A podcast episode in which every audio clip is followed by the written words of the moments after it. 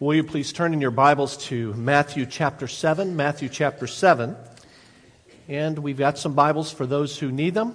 These uh, brothers have some. They're going to make their way to the back. If you need a Bible, just get their attention.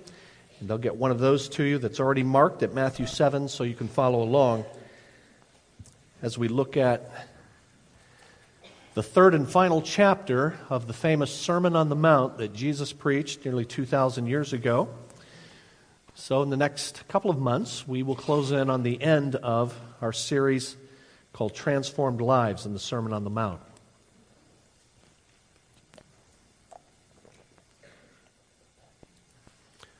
During the 1996 Summer Olympics in Atlanta, a bomb detonated in a park that was filled with people. One person died, and 111 were injured. There would have been many more casualties, but for the excellent work of a security guard who was on the scene, a man named Richard Jewell. And Jewell had spotted a suspicious bag near a concert stage in the park. He had called the police and he began moving people away from the area. But the bomb detonated before it could be retrieved. Still, Richard Jewell was a hero for his fast action, credited with saving perhaps hundreds of lives. But within days, the hero became a suspect. The FBI had begun investigating him. Skeptical of his claim that he had just seen the bag and thought it strange and so reported it, they called his former employer, and someone there told them words to the effect You know, he always wants to be the hero. As they pieced together his profile further, they determined that he was what law enforcement uh, refers to as a wannabe a guy who wants to be a cop but hadn't quite made it. Without much more than that to go on, they conducted a search of his home. I can still recall the news reports saying that the FBI had found, quote, bomb making material, focusing specifically and ominously on the discovery of duct tape in his house. With his name and face all over the 24 7 coverage of the cable stations, especially CNN, which is headquartered in Atlanta, and so called experts who were saying on television that he fits the classic profile, Richard Jewell was convicted by many of us in the court of public opinion. For the next 88 days that followed, he was harassed mercilessly. But after all the bluster and breaking news and expert profiles, Richard Jewell was finally exonerated. The real bomber was not identified until a year later and not caught until six years after that. And so, a man who performed a truly heroic deed had his life turned upside down, and he died just 10 years later at the age of 44. He was falsely accused based upon the flimsiest of so called evidence. Yet many of us lapped up each report and drew our own conclusions about his guilt. After all, we're accustomed to thinking where there's smoke, what? And there is just too much pointing to this guy, many of us thought to ourselves, with all of those reports coming at us. But the truth is, Richard Jewell was falsely judged based upon insufficient evidence. And he was judged by people who had no business being in the judging business. People in living rooms all across America who had no access to real information about this man and what he may or may not have done. Now, what happened to Richard Jewell is, to put it mildly, unusual in the magnitude of the accusation and in the attention that it garnered. But the truth is, the same two factors at play in 1996 are at play regularly in the web of human relationships every day people are evaluated and conclusions are drawn about them and about their actions based on insufficient evidence by people who have no business acting as judges. I'm not just talking about in law enforcement, I'm talking about in our relationships every day at home, at work, and in the church. The way we make judgments about others is of great interest to the Lord Jesus Christ. And so he spoke of it in the passage we're going to consider today in Matthew chapter 7. And friends, as people who are committed to truth, we want to ensure that our evaluations of others are based upon accurate information and that our conclusions about them show them the love and mercy that God has shown to us. And all too often, that's not the case. And that's why Jesus spoke these words as part of this famous sermon. Now let's bow together and ask the Lord to help us, and then we will look together. Father, we thank you again for the opportunity to be here in this sacred moment, to open your word, and to have our hearts changed thereby. But they will only be changed if we are attentive. They will only be changed if we accurately apply what the Lord Jesus has said. And so, Lord, we ask your aid to do that very thing. So that in our relationships, relationships that you have sovereignly placed into our lives, for us to cultivate Christ likeness both in ourselves and in others. Lord, we ask to be changed so that in those relationships we will evaluate one another accurately according to your word. And toward the end of your glory, we pray in Jesus' name. Amen. Verse 1 of Matthew 7, Jesus says, Do not judge. Now, I'm convinced, I don't have any polling on this, but I'm convinced that Matthew chapter 7 and verse 1 has probably overtaken John 3:16 as the most well-known verse by contemporary Americans. And the reason is because our culture is one that does not believe in anything remotely close to absolute truth. And therefore, the idea that anyone would have the audacity to make a judgment about anyone or anything is absurd to us in our day. And so we commonly then hear people saying, Don't judge. Don't judge me. Don't preach. How often do you hear that? And many of the people who are saying that don't recognize that they're quoting, albeit inaccurately, Matthew chapter 7. What's worse, though, is when Christians, or those who do know the verse, directly quote the verse and, in fact, are misapplying it, as we will see. Do not judge, indeed, Jesus said, but we need to see the context in which he said it.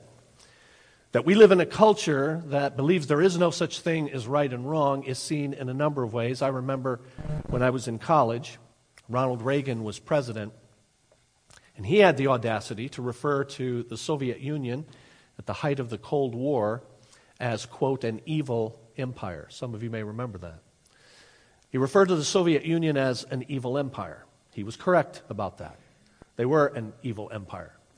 But I remember in college, folks were absolutely amazed that anyone would have the audacity to refer to evil or good, and certainly to refer to another country as evil.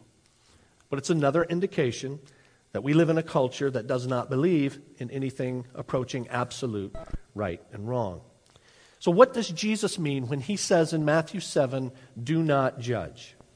Well, it is not prohibiting judgment in any sense whatsoever. In fact, the Bible commends and requires judgment, evaluation in a number of realms, in a number of places in Scripture. In fact, in this very chapter of Matthew chapter 7, if you look down at verse number 6, Jesus says, Do not give dogs what is sacred, do not throw your pearls to pigs. If you do, they may trample them under their feet and turn and tear you to pieces. Now, just that alone and we will see a bit later in the message that this is referring to people metaphorically as dogs and pigs. And by the way, this is Jesus talking when he says that. And it requires that you differentiate between those who are the dogs and the pigs and those who are not. Those to whom they are worthy of having your pearls cast and those who are not. Well, how can you do that without making an evaluation, without making a judgment. And so in this very chapter, Jesus assumes that judgments will have to be made. If you look further down, in verse 15, Jesus says, Watch out for false prophets. They come to you in sheep's clothing, but inwardly they are ferocious wolves. By their fruit you will recognize them. Do people pick grapes from thorn bushes or figs from thistles? Again, how do you know a false prophet from a true prophet without making an evaluation? Jesus assumes that such evaluation, such judgment will take place. And elsewhere, the Bible requires we make judgments of various kinds judgments about doctrinal truth or falsehood. Galatians chapter 1. The Bible says, If anybody is preaching to you a gospel other than what you accepted, let them be under God's curse. An evaluation has to be made of what's being taught. And if it's taught consistent with the biblical gospel, it's to be accepted. If not, it is to be rejected. And that individual is to be rejected as a teacher. 1 John chapter 4 test the spirits to see whether they are from God because many false prophets have gone out into the world. This testing of what's true versus what's false requires judgment, evaluation. 1 Thessalonians 5 simply says, examine everything carefully. And that's in the context, again, of teachings, of, in that chapter, of prophesying. So the Bible commends the judging of messages with which we are confronted as to whether or not they are true or whether or not they are false, but it also commends judgment on behavior. Matthew chapter 18 If your brother or sister sins, go and point out their fault just between the two of you. If they listen to you, you have won them over. Now, how is it that you are going to be motivated to go to a person and do what Jesus says here, to lovingly confront them with their sin, if you haven't first made an evaluation that they've sinned? So this command assumes, again, a judgment, an evaluation, this time upon behavior. Likewise, in Galatians chapter 6, if someone is caught in a sin, you who live by the Spirit should restore that person gently. The assumption here is that we are looking to see people restored to fellowship with one another and, most importantly, to God. And we're desirous to be used as instruments in that process. But if we do not make an evaluation, then there's no way for us to know a remedy needs to be applied. And then in 1 Corinthians chapter 5, a certain man who's committed a very heinous sin, a sexual sin that's become known in the church. And this is what Paul writes to the church at Corinth hand this man over to Satan for the destruction of the flesh. Again, an evaluation, a judgment has been made. Jesus says very plainly in John chapter 7, and verse 24, John 7 24, judge correctly. Judge correctly. So it's not all evaluation and judgment that's prohibited in Matthew 7 1. But rather, what is prohibited in Matthew 7 is what I call in your outline a critical spirit. It's not the critical faculty that's condemned by Jesus. Now, when I say the critical faculty, the word for judge, most often in the New Testament, is a Greek word krites. We get our word critical from it, or critic from it. And so, no, it's not the ability to criticize, to make evaluations, to make judgments. That's what I mean when I say the critical faculty. That's not what is being condemned by Jesus. That's a God given ability of the mind in order for us to differentiate what's good and bad, what is right and wrong, what is true and false. The critical faculty evaluates according to God's standard and in a godly manner. But the critical spirit evaluates according to our standard and or in an ungodly manner. The critical faculty, the God given ability to discern what's right and what's wrong, differentiate truth from error, good from bad, that evaluates according to God's standard, and it does so in a godly manner. That's a good thing. That's commended in Scripture. That's the critical faculty, but the critical spirit evaluates according to our standard and or in an ungodly manner. Now, according to our standard and or in an ungodly manner. Why do I say it that way? It's because that it's possible to have a critical spirit and to evaluate someone according to God's standard, the right standard, but to do so without the right manner. And that's why I say the critical spirit does one or both. It either evaluates according to our standard rather than God's, and or it does so in an ungodly manner. So what Jesus is condemning now in Matthew 7 is not all judging but a particular type of judging that comes from a critical spirit that sets myself up as the standard and or approaches another in an ungodly manner. Now, we have an outline as each week inserted for you in your program.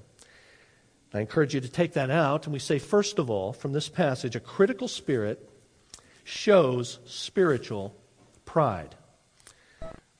A critical spirit shows spiritual pride. Verse 1 says, Do not judge, or you too will be judged. Now, why do I say that this critical spirit that Jesus is condemning shows spiritual pride? Well, here's why. After hearing what Jesus has said in Matthew chapter 5 and Matthew chapter 6 about those who belong to him, those who have the character that he describes in the opening of this famous sermon in what we call the Beatitudes, and then show that character in their, their actions as Jesus describes in Matthew 5 and 6, both in their public lives and in their religious private lives. Once we have heard Jesus say that, and we achieve some measure of success in that, we see that we, in some degree, certainly not to a perfect degree, but to some degree, begin to measure up to the standard that Jesus gives in those chapters. After we've met that in some measure, then we can begin to call attention to ourselves vis a vis other people. Call attention to ourselves and then call attention to the lack of progress of others in those same areas. So, Jesus in chapters 5 and 6 has told us what we are to be and what we are to do.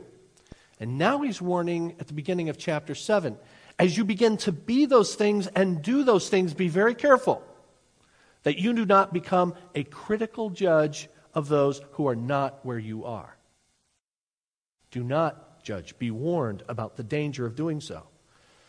And we all need that warning because our tendency is, when we accomplish something, to call attention to ourselves. And so we're tempted to elevate ourselves by direct boasting or by the demeaning of others. I remember when I was in high school, and on the few occasions when I would do well on a test. My poor mother, I remember her having to go to school for teachers' conferences, and how many times she would hear the words, If Kenny would only apply himself. We think he has the ability if he would only apply himself. But every now and then, a blind acorn finds a nut, and I would get a good grade on a test. And whenever that would happen, when it was lunchtime with my friends, the same people that I would sit with at the table each week, I would want to make sure to ask, So, uh, what'd you guys think about that test? How about that test? How'd you do? I wanted to compare. Now, on the other 90% of the time, when I didn't do well on the test, anybody else brings up the test, I'm saying, Hey, how about those Red Wings? And that's the tendency for most of us. When I'm doing well in a particular area, my temptation is to call attention to that and then to call attention to your deficiency in that very area. But remember, the Sermon on the Mount begins back in chapter 5, and the Beatitudes begin in verse 3 with Blessed are the poor in spirit, for theirs is the kingdom of heaven. Very first, foundational to this entire sermon, is that those who are followers of Jesus and those who would develop the character of Christ are people who, first of all, are poor in spirit, are humble. But these very same humble people now, as they begin to develop some of these character traits, and they begin to do some of the things that Jesus has described, are going to be tempted to say, hey, look at me, and begin judging others. A very violation, then, of this foundational necessity of humility. It is this desire to be critical of others that Jesus condemns. Because we have insufficient information about other people and why they are where they are in their journey. And we are not the people to make that judgment. So elsewhere, Scripture says this Romans chapter 14 Who are you to judge someone else's servant? To their own master, servants stand or fall. You are not the one to judge where someone else is. And then you often have insufficient information. And in fact, you always have insufficient, insufficient information about some aspects of another individual. And let me explain what those aspects are in just a moment. 1 Corinthians chapter 4 says this Judge nothing before the appointed time. Wait until the Lord comes. He will bring to light what is hidden in darkness and will expose the motives of the heart. You know, friends, you do not have enough information to know the motivations for why someone does what they do. And when you judge someone based upon assuming you know their motivations, you are ascribing to yourself an ability that belongs to God and God alone. And God says specifically and explicitly, wait until the appointed time, and I will expose what is hidden in darkness and the motives of the heart. There are some people I am convinced, I've, in fact, convinced, I've met them, they've told me. you know, I'm really a good judge of character. I can just tell about people, they say. You know, I had a guy tell me years ago, I can tell what a guy's like when I shake his hand. Like, yikes, really? Just shake his hand? I mean, anyway. And I've heard, and very often I've heard husbands say of my wife, my wife, man, she just knows people I'm telling you, she can just tell about people. And I'm telling you, every one of us, friends, be very, very, very, very careful about your supposed sixth sense to judge other people and know what they're about. God says you don't have that ability. And very often, what we think is this sixth sensibility is us drawing conclusions on superficial data that we receive about folks. We draw those conclusions, we say that to our spouse or to someone else. Have you noticed this about them? This is what I think they're like. This is what I think they're about. And then what happens is this we put those lenses on and we begin to see everything that that person does now through those tainted lenses. And then every action they take simply confirms what we've already concluded. Because we're looking at them through those glasses. And God says you can't do that. And when we arrogate to ourselves this ability in our pride to make judgments about other people what, and, and, and things that we can't know and have no business judging about, there are a number of manifestations. One of those is we begin to whisper that to others, we begin to gossip, to talk about others, making these unbiblical, sinful judgments about them. Or we see actions of someone and we think we can interpret what their reasons were for those otherwise innocuous actions. So, as an example, when I come in on Sunday mornings, by the way, I'm giving this illustration not because this happened to me, but what I'm going to describe to you, I do as a routine on Sundays, but I can see how someone, if they were maliciously inclined, could interpret it in a malicious way, in a, in a negative way. When I come in on Sunday mornings, everybody I see, I say hello to. So I come in about 9 o'clock, I'll see a handful of people on my way to my office, I'll say hello to those people. Then, after I've done some things in my office, I'll come in here, I'll see some more people, I'll say hello to them.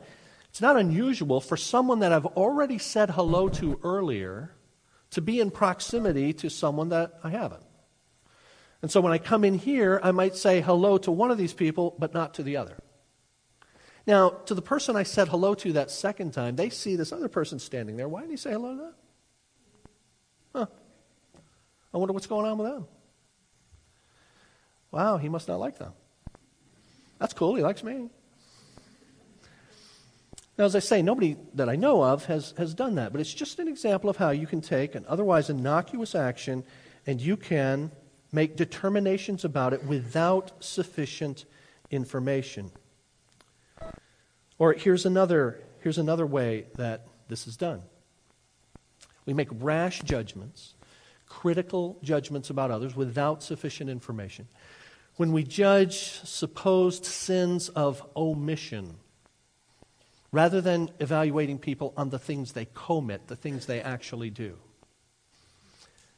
Have you ever said or have you ever heard someone say, Well, you know, I would have thought you would have done X? So there's an evaluation based upon what you didn't do. Well, you know, that's wide open. There's a, a ton of things I haven't done. And if I'm going to be judged or you are going to be judged and evaluated based upon what somebody thinks you ought to have done, rather than taking the positive approach in looking at that individual of this is what I know about them and what they have done, and evaluating them in that light. And so some imagine themselves as judge and jury. They imagine what someone should have done or said, judging for these so called sins of omission. They imagine themselves as a central issue, and they judge based on how they're treated or not treated, these sins of omission. They imagine why the other party did or didn't do what they did or didn't do. And all of this rather than judging someone based upon what they do and what they say and finding good reasons why they may or may not have done what you would have expected. For example, if you're sick, and I was sick over the holiday, and I feel fine right now. Now, you may hear it a little bit, so I still have the vestiges uh, in my voice, but I feel fine. So don't be afraid to be around me. But if you don't want to shake my hand, that's okay. Just don't gossip about it if we don't if I don't shake hands then with everybody, okay? But let's say you're you're you're sick. If you're sick, instead of just being thankful for the people who contacted you while you weren't able to be at church for a couple of weeks, it's very tempting to make a mental list of those who, who what? Who didn't contact you. And so many become critical in that way, gossiping, making evaluations with insufficient information, judging people based upon supposed sins of omission rather than upon the things they do.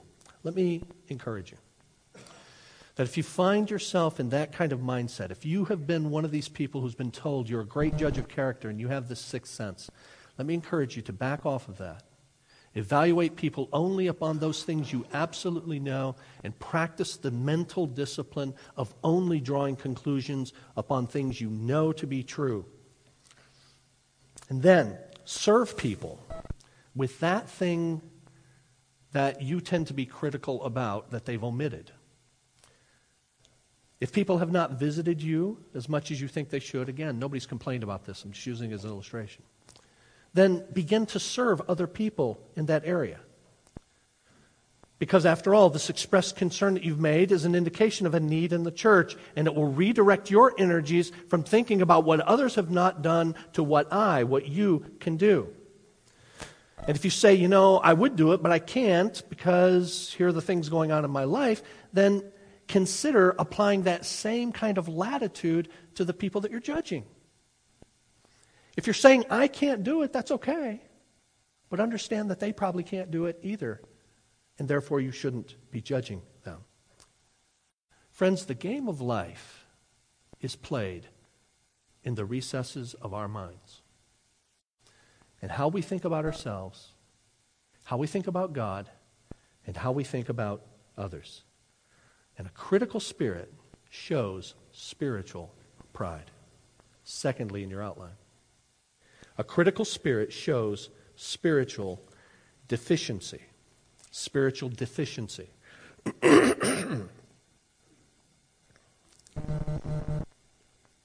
Verse 1 says, Do not judge, or you will be judged. And then verse 2 says, For, connecting verse 2 to verse 1. So, do not judge, or you will be judged, for because in the same way you judge others, you will be judged, and with the measure you use, it will be measured to you. Now, in verse 1, when it says you will be judged, the implication is that you will be judged by someone in particular, namely God. And you could actually supply that, and it would be accurate. Do not judge, or you will be judged by God. For, verse 2, because. In the same way you judge others, you will be judged. The measure you use, it will be measured to you. Now, here's why I say a critical spirit shows spiritual deficiency. When we are in the business of judging others, we are people who have either forgotten or never experienced the mercy of God instead of his judgment on us. And that act on our part, judging others, shows a spiritual deficiency, a lack of the experience of the mercy of God to us. A lack of mercy for others is because we have not received or we have forgotten what we have received in mercy from God. D.A. Carson says this A judgmental attitude excludes us from God's pardon, for it betrays an unbroken spirit. So it is a very scary thing now that Jesus says. When he says, if you're this kind of person who is judging, you're not the kind of person that I've been describing in chapters 5 and 6. And I'm calling, to, I'm calling you to arrest that now so that you don't take the instructions that I've given in this sermon, achieve some measure of success, and now begin to judge others. And thus show yourself to have forgotten or perhaps never experienced the forgiveness and the mercy that you so desperately need. In that sense, it's very similar to what Jesus said in explaining one of his lines in the disciples' prayer in chapter 6. Remember in the model prayer that Jesus gave to his first followers, one of the petitions he said we're to regularly bring before God is to forgive us our debts as we forgive our debtors. But then in chapter 6, in verses 14 and 15, take a look at what he says. He expands upon that. Verse 14 If you forgive other people when they sin against you, your heavenly Father will also forgive you. But if you do not forgive others their sins, your Father will not forgive your sins. And as I explained at that time, and similar now in chapter 7 and verse 2, what Jesus is, is saying is not you forgive so that God will forgive you, but rather if you have, are someone who has been forgiven, then you will be a forgiving person. And that's what Jesus is saying in Matthew 7 and verse 2. If you are judgmental towards others, then you are someone who has forgotten or never experienced the mercy rather than judgment that you have received from God. A critical spirit shows spiritual pride.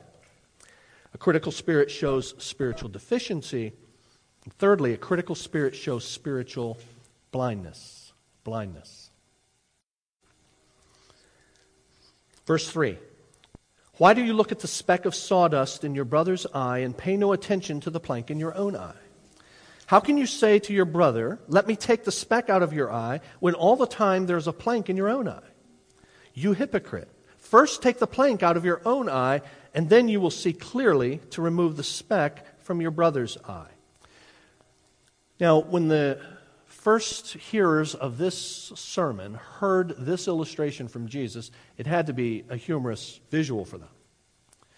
You have someone who is a speck hunter, looking for small deviations from uh, righteousness in the lives of others, and even offering to remove a speck out of the eye of someone else. And all the while, they've got, this says, a plank so, kind of picture a two by four sticking out of someone's head as they say, Hey, let me help you with that.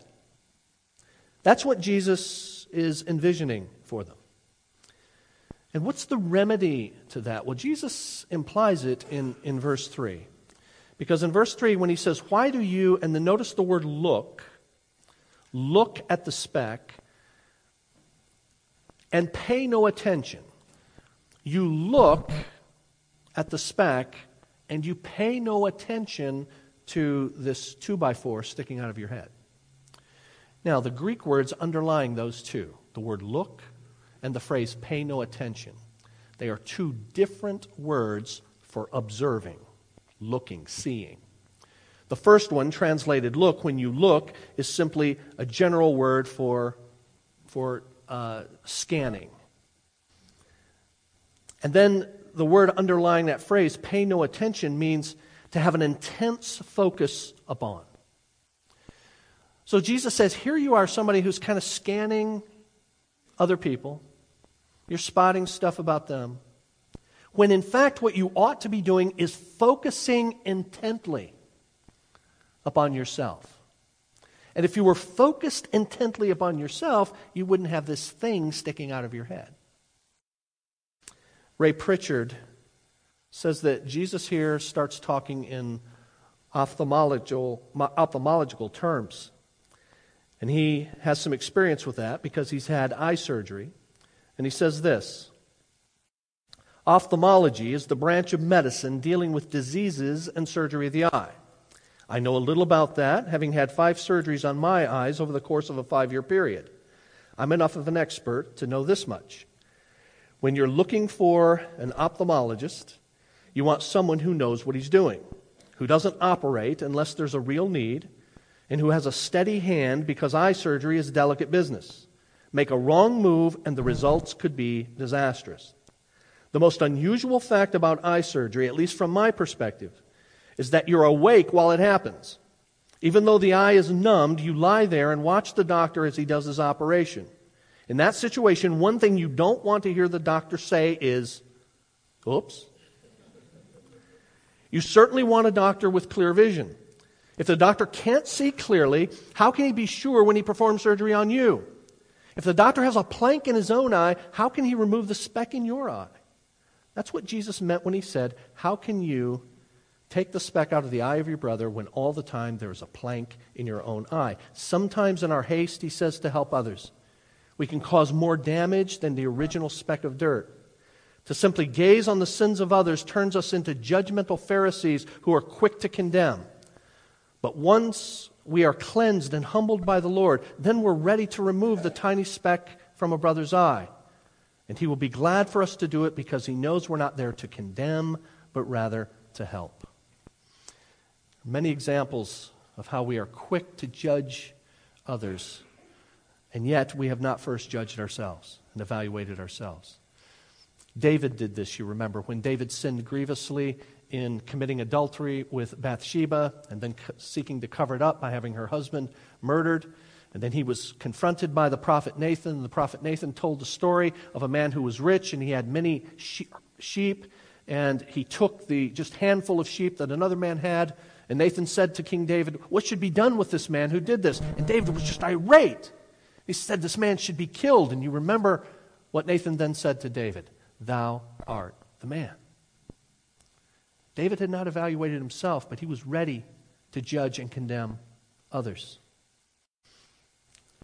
Years ago, I had a guy say to me after church, this was at our parent church 25 years ago, going back a long way.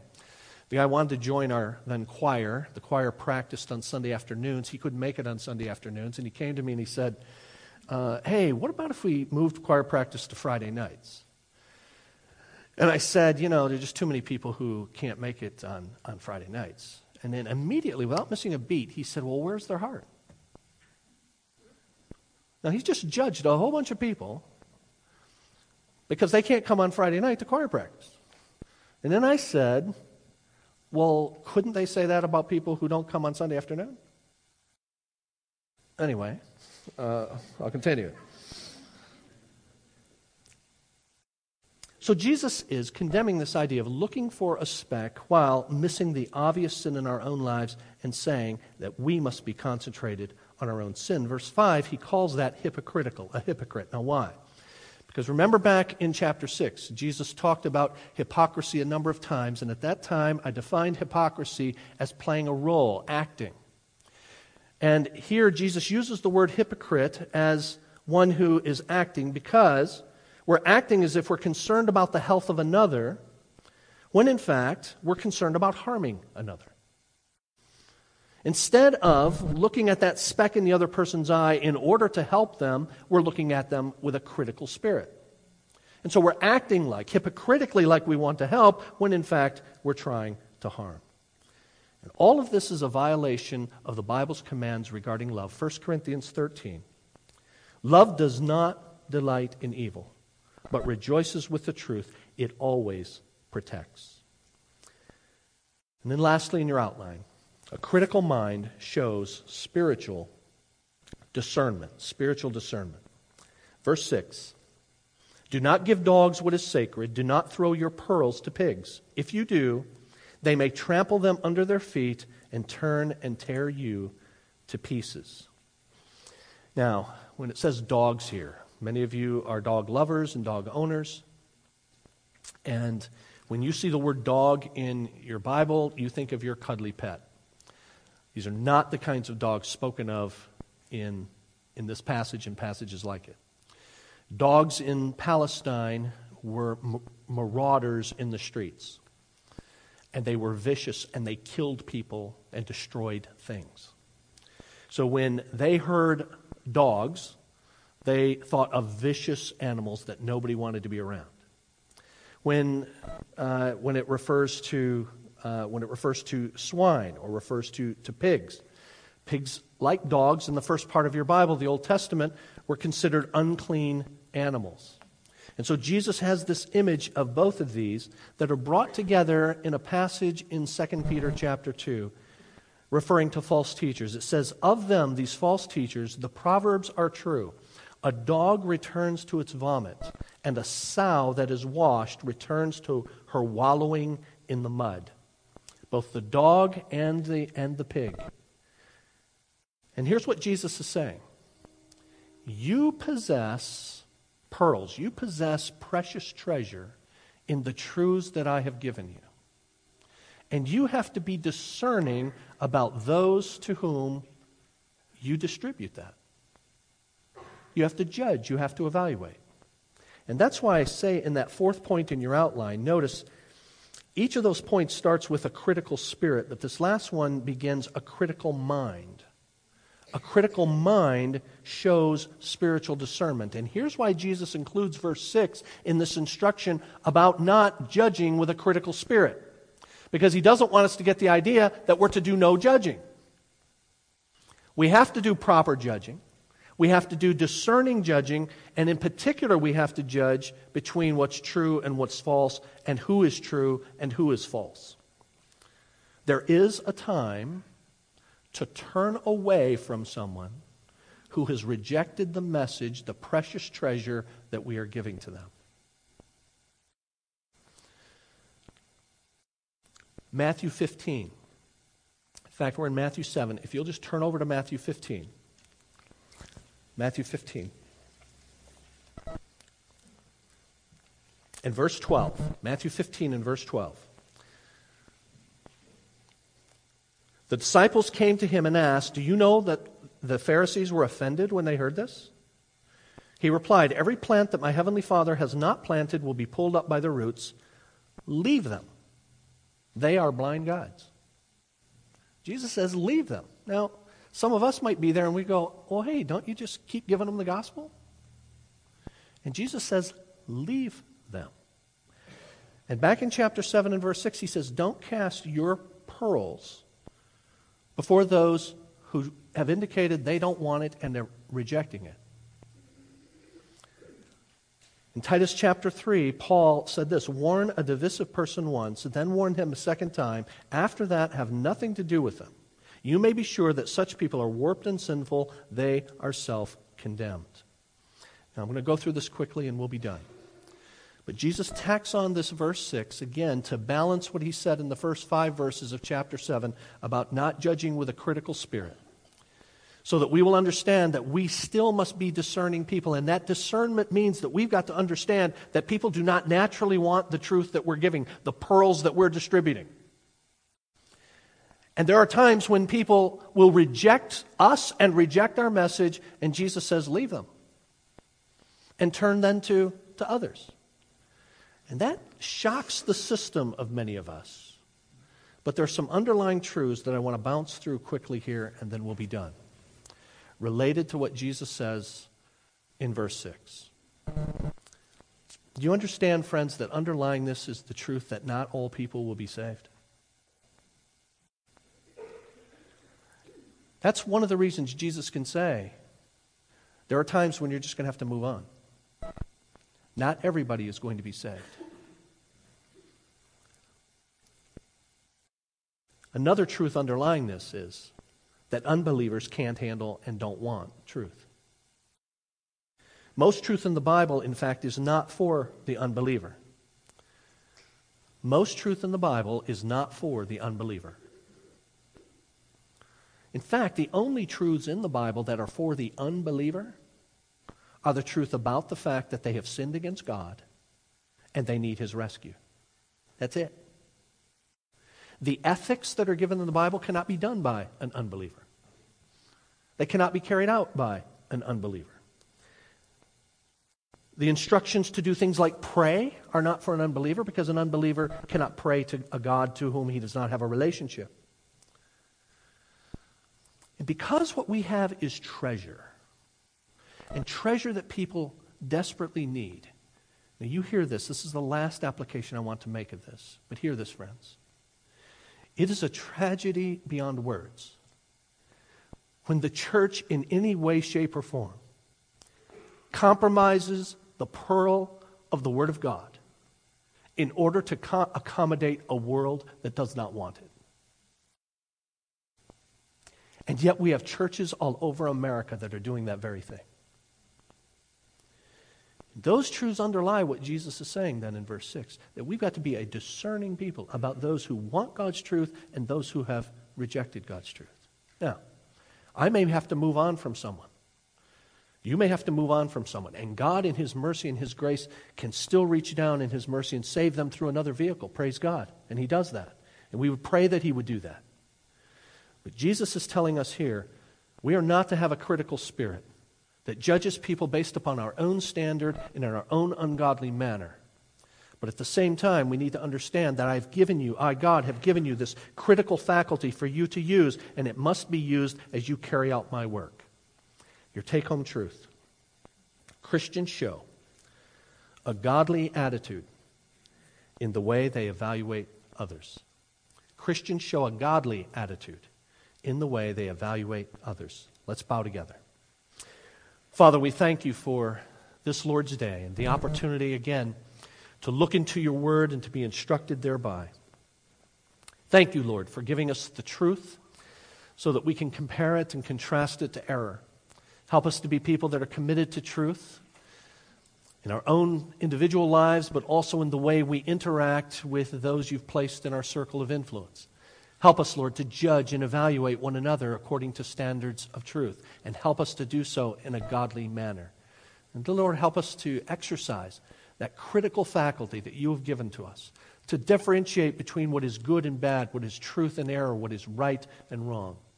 And thereby, may we make pleasing decisions that bring glory to our God. We pray in Jesus' name. Amen.